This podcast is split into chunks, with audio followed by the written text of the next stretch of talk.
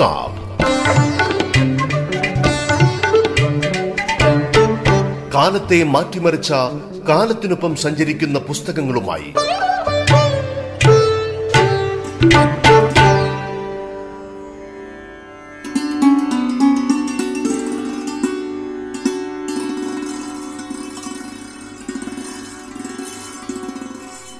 നമസ്കാരം. കിതാബിലേക്ക് സ്വാഗതം.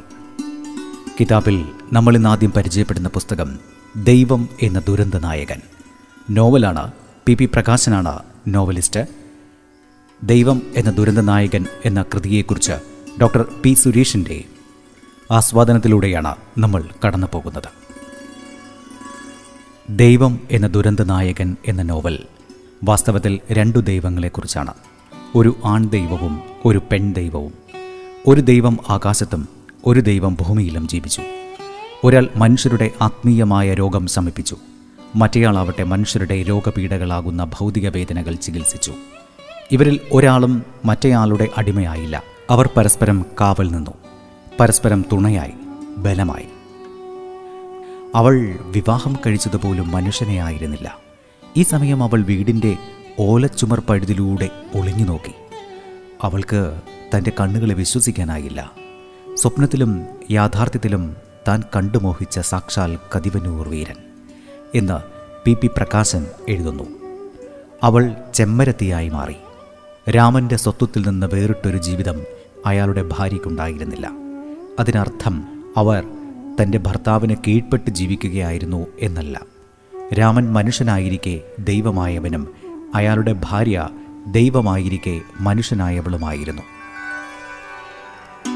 രാമൻ മനുഷ്യനുമായി ബന്ധപ്പെട്ട ദൈനംദിന കാര്യങ്ങളിലൊന്നും വേണ്ടത്ര മനസ്സ് വച്ചിരുന്നില്ല.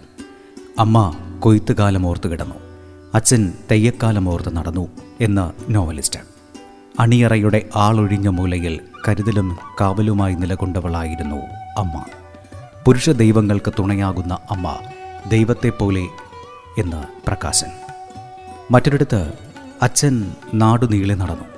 ആ നടപ്പിലുടനീളം ഭൂമിയിൽ പതിഞ്ഞത് മനുഷ്യന്റെ കാൽപ്പാടുകളായിരുന്നില്ല. തെയ്യത്തിന്റെ കലാശപ്പാടുകളായിരുന്നു എന്നെഴുതുന്നുണ്ട് പി പി പ്രകാശൻ. ഇങ്ങനെ ഈ നോവലിലുടനീളം ദൈവമായി രൂപാന്തരപ്രാപ്തി കൈവരിച്ച രാമനെ പറ്റിയുള്ള നിരവധി പരാമർശങ്ങൾ കാണാം.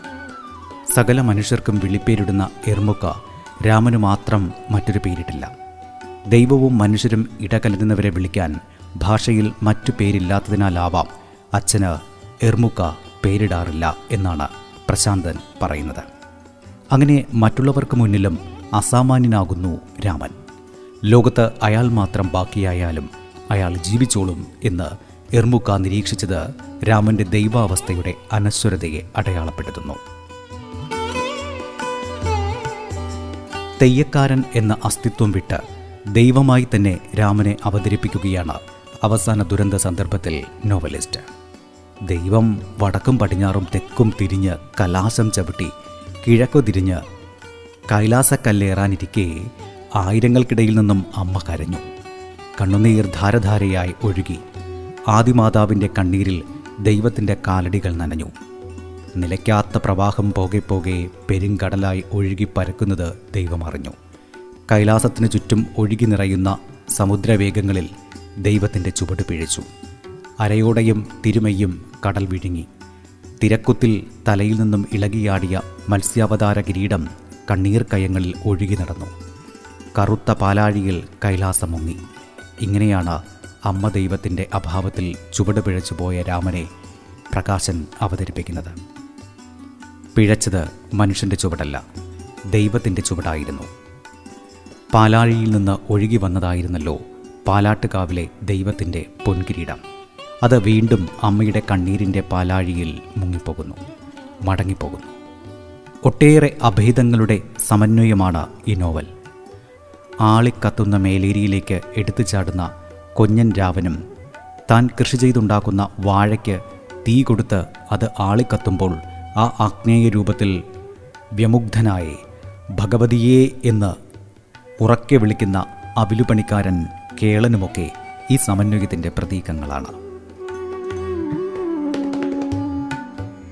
രാമൻ ജീവിതത്തിലുടനീളം ദൈവമായി ജീവിച്ചു. കാരണം അയാൾ തെയ്യക്കാരനായിരുന്നു. തെയ്യം കലാകാരനായിരുന്നില്ല. കലയുടെ അന്യതാബോധമല്ല വിശ്വാസ ജീവിതത്തിന്റെ അനന്യതാബോധമാണ് അയാളിൽ പ്രവർത്തിച്ചിരുന്നത്. റിഹേഴ്സൽ ഇല്ലാത്തതാണ് തെയ്യം. മറ്റേതൊരു കലയും അഭിനയാഭ്യാസത്തിന് സാധ്യതയുള്ളതാണ്. ജീവിതത്തിന് പൂർവാഭിനയമില്ലാത്തതുപോലെ തെയ്യത്തിനും പൂർവാഭിനയമില്ല. അതിനാൽ തെയ്യം അഭിനയത്തിന്റെ കലയല്ല. ഭൂതവർത്തമാന ഭാവി കാലങ്ങൾ സമ്മേളിക്കുന്ന വെളിച്ചപ്പെടലിന്റെ ജീവിത മുഹൂർത്തമാണ് ദൈവാവസ്ഥയുടെ തത്സമയ യാദൃച്ഛികതയിലാണ് തെയ്യത്തിന്റെ പൂർണത. യു പി സ്കൂൾ വരെ ഒരുമിച്ച് പഠിച്ച കൃഷ്ണൻ നമ്പൂതിരിയെ കണ്ടപ്പോൾ രാമന്റെ മുഖത്ത് ഒരുമിച്ച് പഠിച്ചതിന്റെ ഓർമ്മകളൊന്നും പ്രതിഫലിച്ചിരുന്നില്ല എന്ന് നോവലിസ്റ്റ് എഴുതുന്നുണ്ട്. ഇത് എല്ലാ തെയ്യക്കാരുടെയും അവസ്ഥയാണ്. കാരണം അവർക്കതിന്റെ ഭേദാവസ്ഥ തിരിച്ചറിയാൻ കഴിയില്ല. മഹാകവി പി എഴുതിയതുപോലെ പല പല വേഷങ്ങൾ കെട്ടി ആത്മസ്വരൂപത്തെ ഓരാതെയായവരാണവർ. ഇത് വ്യക്തിപരമായി രാമനെ ആദർശവൽക്കരിക്കുന്നതല്ല. താൻ മറ്റുള്ളവരിൽ നിന്ന് വ്യത്യസ്തനാണെന്നുള്ള ബോധ്യപ്പെടുത്തലുമല്ല. മറിച്ച് തന്റെ കീഴാളതയെ തിരിച്ചറിഞ്ഞതിൽ നിന്നുള്ള അബോധ പ്രതിരോധമാണ്. വാസ്തവത്തിൽ കീഴാള ജീവിതങ്ങളുടെ സ്വയം പ്രതിരോധ തന്ത്രം കൂടിയായി ഈ ദൈവാന്തര പ്രാപ്തിയെ കാണേണ്ടതുണ്ട്. വരേണ്യ ബ്രാഹ്മണാധികാരത്തിനെതിരെയുള്ള പ്രതിരോധമായി തെയ്യങ്ങൾ മാറുന്നുണ്ട്. കാരണം തെയ്യം തെയ്യമെന്നത് സമൂഹത്തിലെ കീഴാളരായ ജാതി സമൂഹങ്ങളിലുള്ളവർ കെട്ടിയാടുന്നതാണ്. അവർക്കൊരിക്കലും തങ്ങളുടെ കാവും അമ്പലവും കയ്യേറുന്ന സവർണ ആചാരങ്ങളെ ചെറുത്തു നിൽക്കാൻ സാധിക്കുന്നില്ല. ആണ്ടിൽ എല്ലാ ദിവസവും ബ്രാഹ്മണാധികാരത്തിന് മുന്നിൽ കുനിഞ്ഞു നിൽക്കുന്ന കീഴാള ശരീരം തങ്ങളുടെ അടിമബോധത്തെ കുഴിച്ചുമൂടി ദൈവശരീരങ്ങളായി പരിവർത്തനം ചെയ്യുന്നു. അതോടെ തന്ത്രി പോലും തൊഴുതു കുമ്പിടുന്ന ദൈവരൂപമായി അവർ നട്ടല്ലുയർത്തി നിൽക്കുന്നു. കാവുകളിൽ ദൈവക്കോലമായി പുറപ്പെട്ടു വരുമ്പോൾ തൊഴുതു നിൽക്കുന്ന മനുഷ്യരെ കാവിന് പുറത്ത് തൊഴുതു നിൽക്കേണ്ടി വരുന്നതിലെ വൈരുദ്ധ്യം എന്ന് പ്രകാശൻ സൂചിപ്പിക്കുന്നുണ്ട്. തന്റെ കീഴാളതയെ തിരിച്ചറിയാതിരിക്കുകയും അതിൽ അസ്വാഭാവികത കാണാതിരിക്കുകയും ചെയ്തയാളായിരുന്നു രാമൻ എന്ന് പല സന്ദർഭങ്ങളിലും നോവലിസ്റ്റ് സൂചിപ്പിക്കുന്നുണ്ട്. തങ്ങളുടെ ഏകാന്തവും അനന്യസാധാരണവുമായ ജീവിതത്തിലൂടെ അവർ മറ്റൊരു ലോകത്തിലൂടെ സഞ്ചരിക്കുകയായിരുന്നു. അവിടെ മനുഷ്യന്റെ നിയമങ്ങൾക്ക് ഒരു പ്രാധാന്യവും ഉണ്ടായിരുന്നില്ല തന്റെ പച്ചമരുന്ന് ചികിത്സയുടെ ഫലം ദൈവത്തിന്റെ കയ്യിലാണെന്ന് അമ്മയും താൻ അനുഗ്രഹിക്കുന്നതിന്റെ ഫലം നൽകുന്നത് ദൈവമാണെന്ന് രാമനും വിശ്വസിച്ചു. വാസ്തവത്തിൽ രണ്ടുപേരും ദ്വൈതത്തിലല്ല അദ്വൈതത്തിലായിരുന്നു വിശ്വസിച്ചിരുന്നത്. തെയ്യക്കാരൻ വെറും കോലധികാരിയല്ല. ഈ പ്രപഞ്ചത്തിന്റെ രക്ഷാകർത്തൃത്വം സ്വയം ഏറ്റെടുത്ത കാവൽക്കാരനാണ്. ആ ഭാരിച്ച ഉത്തരവാദിത്വമുള്ളതുകൊണ്ടായിരിക്കാം പതിനാലാം വയസ്സിൽ ദൈവത്തിന്റെ തിരുമുടിയേറ്റിയ രാമൻ പിന്നീട് ഒരിക്കലും തന്റെ ആത്മാവിൽ നിന്ന് അത് അഴിച്ചു വെക്കാതിരുന്നത് ലോകം കാക്കാൻ ഉറഞ്ഞാടുന്ന രാമനെന്ന പുരുഷ ദൈവത്തിന് കാവൽ നിന്ന അമ്മ ദൈവത്തിന്റെ ദുരന്തകഥ കൂടിയാണ് ഈ നോവൽ. യാതൊരു തട്ടും മുട്ടും കൂടാതെ തിരുമുടി അഴിക്കാൻ യോഗവും ഉണ്ടാവണേ ദേവേ എന്ന് ആ അമ്മ തന്റെ പുരുഷനു വേണ്ടി പ്രാർത്ഥിച്ചുകൊണ്ടേയിരുന്നു.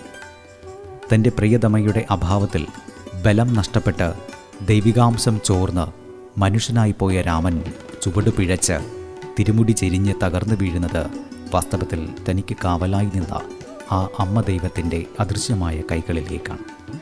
ആത്മബലിയാൽ അഹത്തെ കുരുതി കൊടുത്ത് അപ്പോൾ മാത്രം അയാൾ മനുഷ്യനാകുന്നു.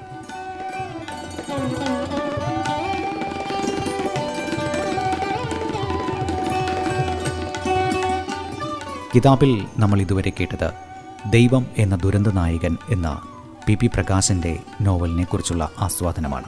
ഇത് തയ്യാറാക്കിയത് ഡോക്ടർ പി സുരേഷാണ്. കിതാബ് ഇടവേളയ്ക്ക് ശേഷം തുടരും. കിതാബ് തുടരുന്നു.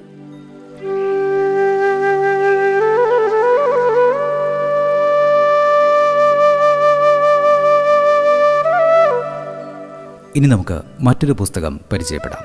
ഒരു കഥാസമാഹാരമാണ്. ബുദ്ധപദം എന്നാണ് കഥാസമാഹാരത്തിന്റെ പേര്. വിഷിനിലാലാണ് ഗ്രന്ഥകാരൻ. ബുദ്ധപദത്തെക്കുറിച്ച് സജി കെയുടെ ആസ്വാദനത്തിലൂടെ നമുക്കൊന്ന് കടന്നു പോകാം.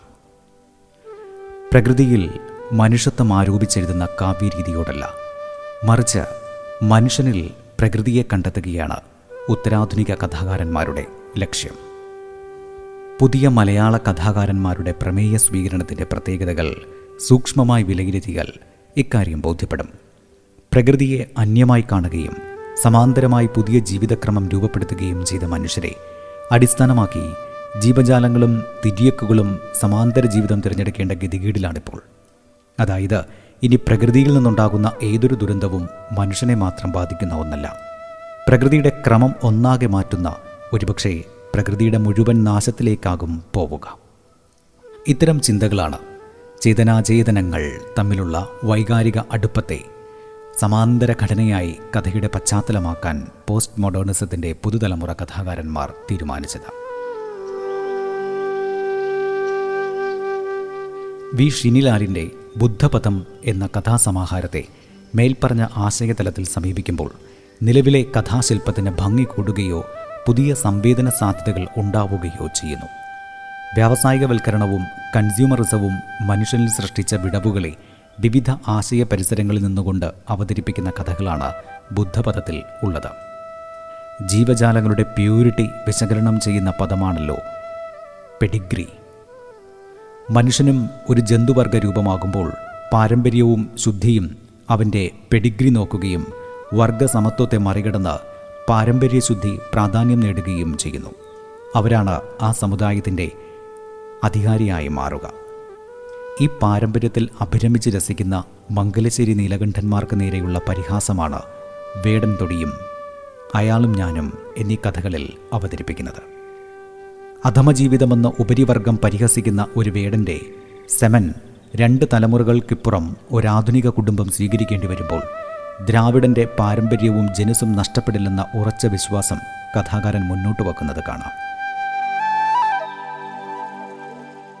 കേരളത്തിലെ മൺസൂൺ കാറ്റ് എപ്രകാരമാണ് വൈദേശികതയെ സമ്മാനിച്ചതെന്നും അതെങ്ങനെയാണ് കേരളത്തിന്റെ സവിശേഷമായ സാംസ്കാരികതയെ ബാധിച്ചതെന്നും ആധുനികതയുടെ കാഴ്ചകളിലൂടെ അവതരിപ്പിക്കുന്ന കഥയാണ് അയാളും ഞാനും.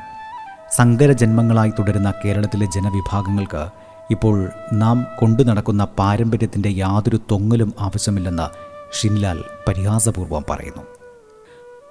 മണ്ണിൽ നിന്നും ഉരുവം കൊണ്ട് ഒരു ചെടി ഭൂമിയെ ധിക്കരിച്ച് ഒടുവിൽ അത് ഭൂമിയിലേക്ക് തന്നെ മടങ്ങുന്നു. അത് മണ്ണായി മാറുന്നു. മച്ചിപ്ലാവ് എന്ന കഥ തുടങ്ങുന്നത് ഇപ്രകാരമാണ്. അമയിലാൻ എന്ന കേന്ദ്ര കഥാപാത്രം മരത്തോട് ലയിച്ചു ചേരുന്ന രസതന്ത്രം മനുഷ്യൻ തിരിയക്കുകൾക്ക് തുല്യമാണെന്ന വസ്തുത ബോധ്യപ്പെടുത്താൻ വേണ്ടി തന്നെയാണ്. നർമ്മദാ നദിക്ക് കുറുകെ അണക്കെട്ട് വന്നപ്പോൾ പാർശ്വവൽക്കരിക്കപ്പെട്ട ജനതയുടെ കഥയാണ് അഭി കിത്ന ദൂർ ഹെ. പഴയ മനുഷ്യന്റെ ആചാരങ്ങളിൽ യുക്തിയുടെ ബുദ്ധിയുടെ ശാസ്ത്രത്തിന്റെ അളവുകോൽ വെച്ച് നോക്കിയാൽ ശുദ്ധ അസംബന്ധമോ പ്രാകൃതമോ ആയി നമുക്ക് തോന്നാം. പക്ഷേ അന്നത്തെ ദ്രാവിഡൻ അവനിലെ പാപബോധത്തെയും ഭയത്തെയും വിശ്വാസത്തെയും ഭക്തിയെയും രൂപപ്പെടുത്തുകയും ശുദ്ധീകരിക്കുകയും ചെയ്തിരിക്കുന്നത് ഇത്തരം അനുഷ്ഠാന കലാരൂപങ്ങളിലൂടെയായിരുന്നു. പോൺ ഹബിൽ നിയർ ബൈ വുമൺ ടാഗിലൂടെ നായകൻ എത്തിച്ചേരുന്നത് തൊണ്ണൂറ് കിലോമീറ്ററിനപ്പുറം കർഫ്യൂ പ്രഖ്യാപിച്ചിട്ടുള്ള ഒരു നഗരത്തിലെ പെണ്ണിലേക്കാണ്. പ്രധാന പാത പിന്നിട്ട് രാജപാത തിരഞ്ഞെടുക്കുന്ന നായകൻ കടന്നുപോകുന്ന വഴികളിൽ ഉറങ്ങിക്കിടക്കുന്ന പ്രേതകഥകളിലൂടെയാണ് ഏഴ് വളവുകൾ എന്ന കഥ കടന്നുപോകുന്നത്. മാജിക്കൽ റിയലിസത്തിന്റെ പ്രയോഗം ദ്രവീഡിയൻ ലാവണ്യശാസ്ത്രത്തിന്റെ അവതരണത്തിനായി കഥാകാരൻ ഉപയോഗിക്കുന്നു.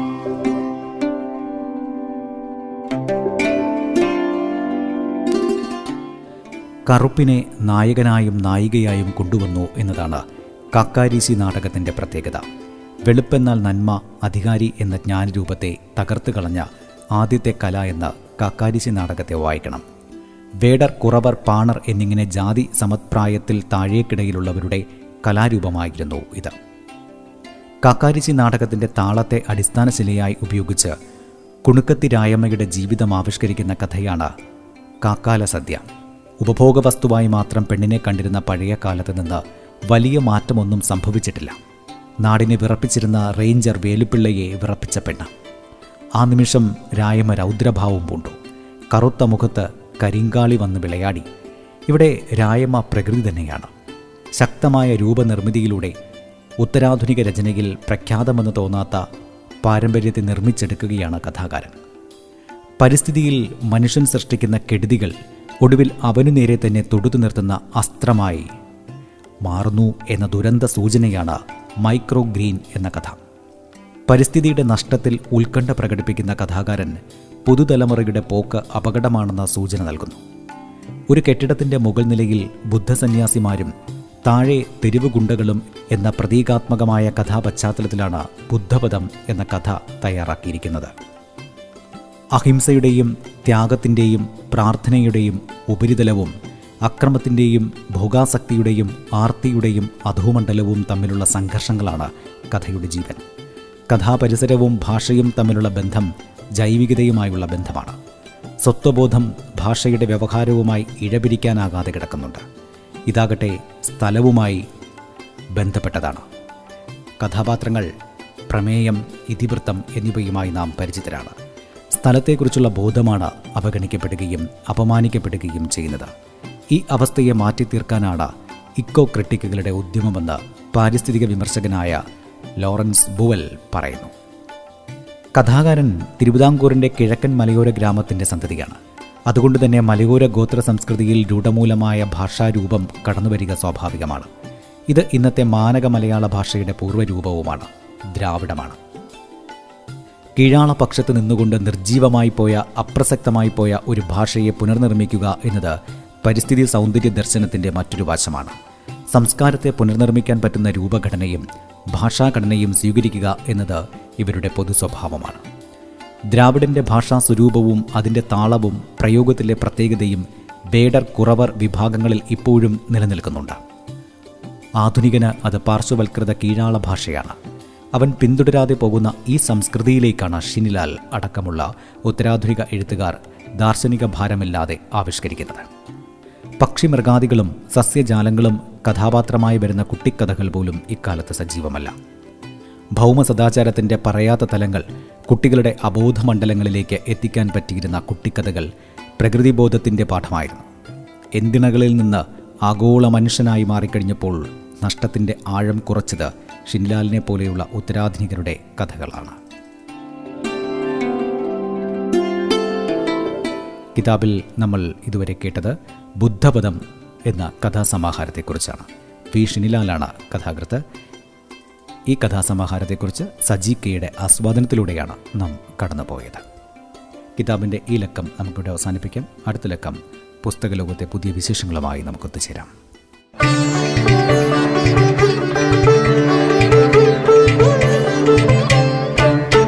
കിതാബ് കാലത്തെ മാറ്റിമറിച്ച കാലത്തിനൊപ്പം സഞ്ചരിക്കുന്ന പുസ്തകങ്ങളുമായി